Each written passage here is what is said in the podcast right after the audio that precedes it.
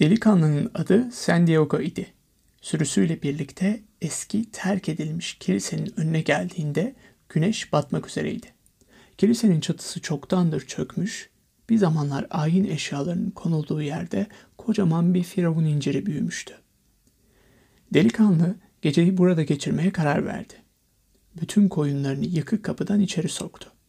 Koyunların geceleyin kaçmalarına engel olacak şekilde kapıya birkaç tahta koydu. Bu bölgede kurt falan yoktu. Ama bir keresinde bir kaçak koyunu bulmak için ertesi gün bütün gün dolaşmak zorunda kalmıştı. Yamçısını yere yayıp üzerine uzandı. Okuyup bitirdiği kitabı da yastık olarak başının altına koydu. Uykuya dalmadan önce artık daha kalın kitaplar okuması gerektiğini düşündü. Okunmaları daha uzun sürer. Geceleyin de daha rahat yastık olurlardı.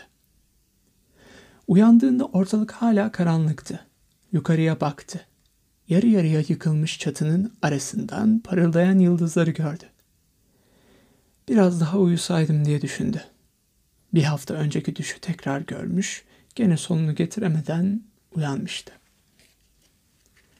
Kalktı. Bir yudum şarap içti. Sonra değneğini eline alıp hala uyumakta olan koyunlarını uyandırmaya başladı.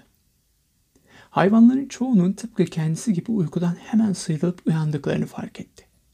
Sanki gizemli bir güç iki yıldır yiyecek ve su peşinde kendisiyle birlikte bütün ülkeyi dolaşıp duran koyunların yaşamını bağlamıştı yaşamına.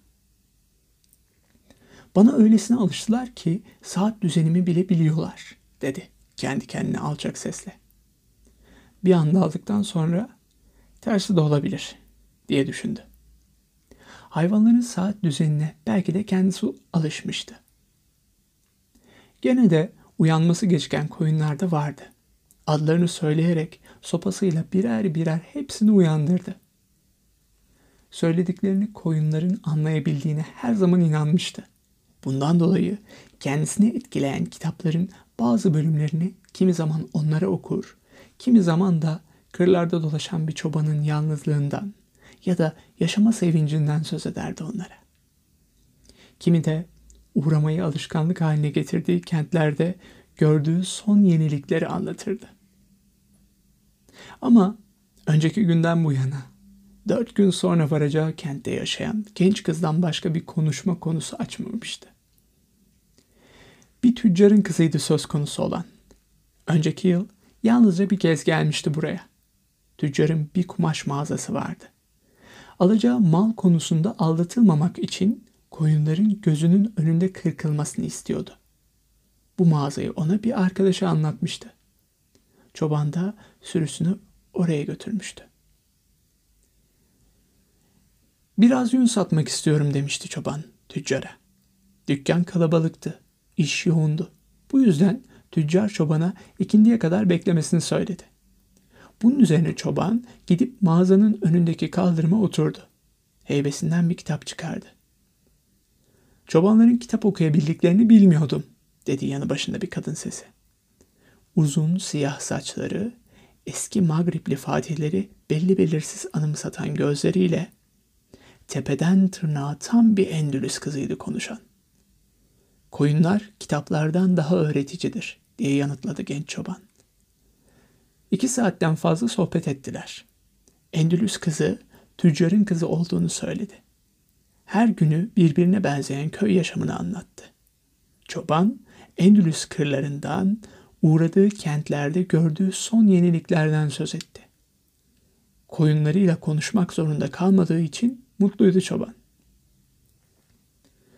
Okumayı nasıl öğrendiniz diye sordu genç kız. Herkes gibi diye yanıtladı çoban. Okulda. Peki ama okuma bildiğinize göre niçin çobanlık yapıyorsunuz? Delikanlı bu soruyu yanıtlamamak için duymazlıktan geldi. Vereceği yanıtı genç kızın anlamayacağından emindi. Bu yüzden yolculuk öyküleri anlatmayı sürdürdü.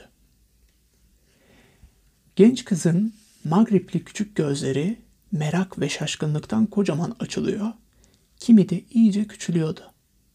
Zaman geçtikçe zamanın hiç geçmemesini, genç kızın babasının işlerini bitirmemesini ve kendisinden üç gün daha beklemesini istemesini dilemeye başladı delikanlı. Şimdiye kadar hiç duymadığı bir şeyler hissettiğini fark etti. Sonsuza dek bir yere yerleşmek istiyordu. Kara saçlı genç kızın yanında kuşkusuz günler birbirine benzemezdi. Ama sonunda tüccar gelip dört koyun kırpmasını istedi. Borcunu ödedikten sonra çobanın ertesi yılda uğramasını söyledi. Şimdi bu kasabaya ulaşmak için önünde dört gün vardı çobanın. Heyecandan içi içine sığmıyordu. Ama yüreğini koyu bir kaygı da sarmıştı. Belki de genç kız unutmuştu onu. Yün satmak için oraya uğrayan bir yığın çoban vardı sonuçta.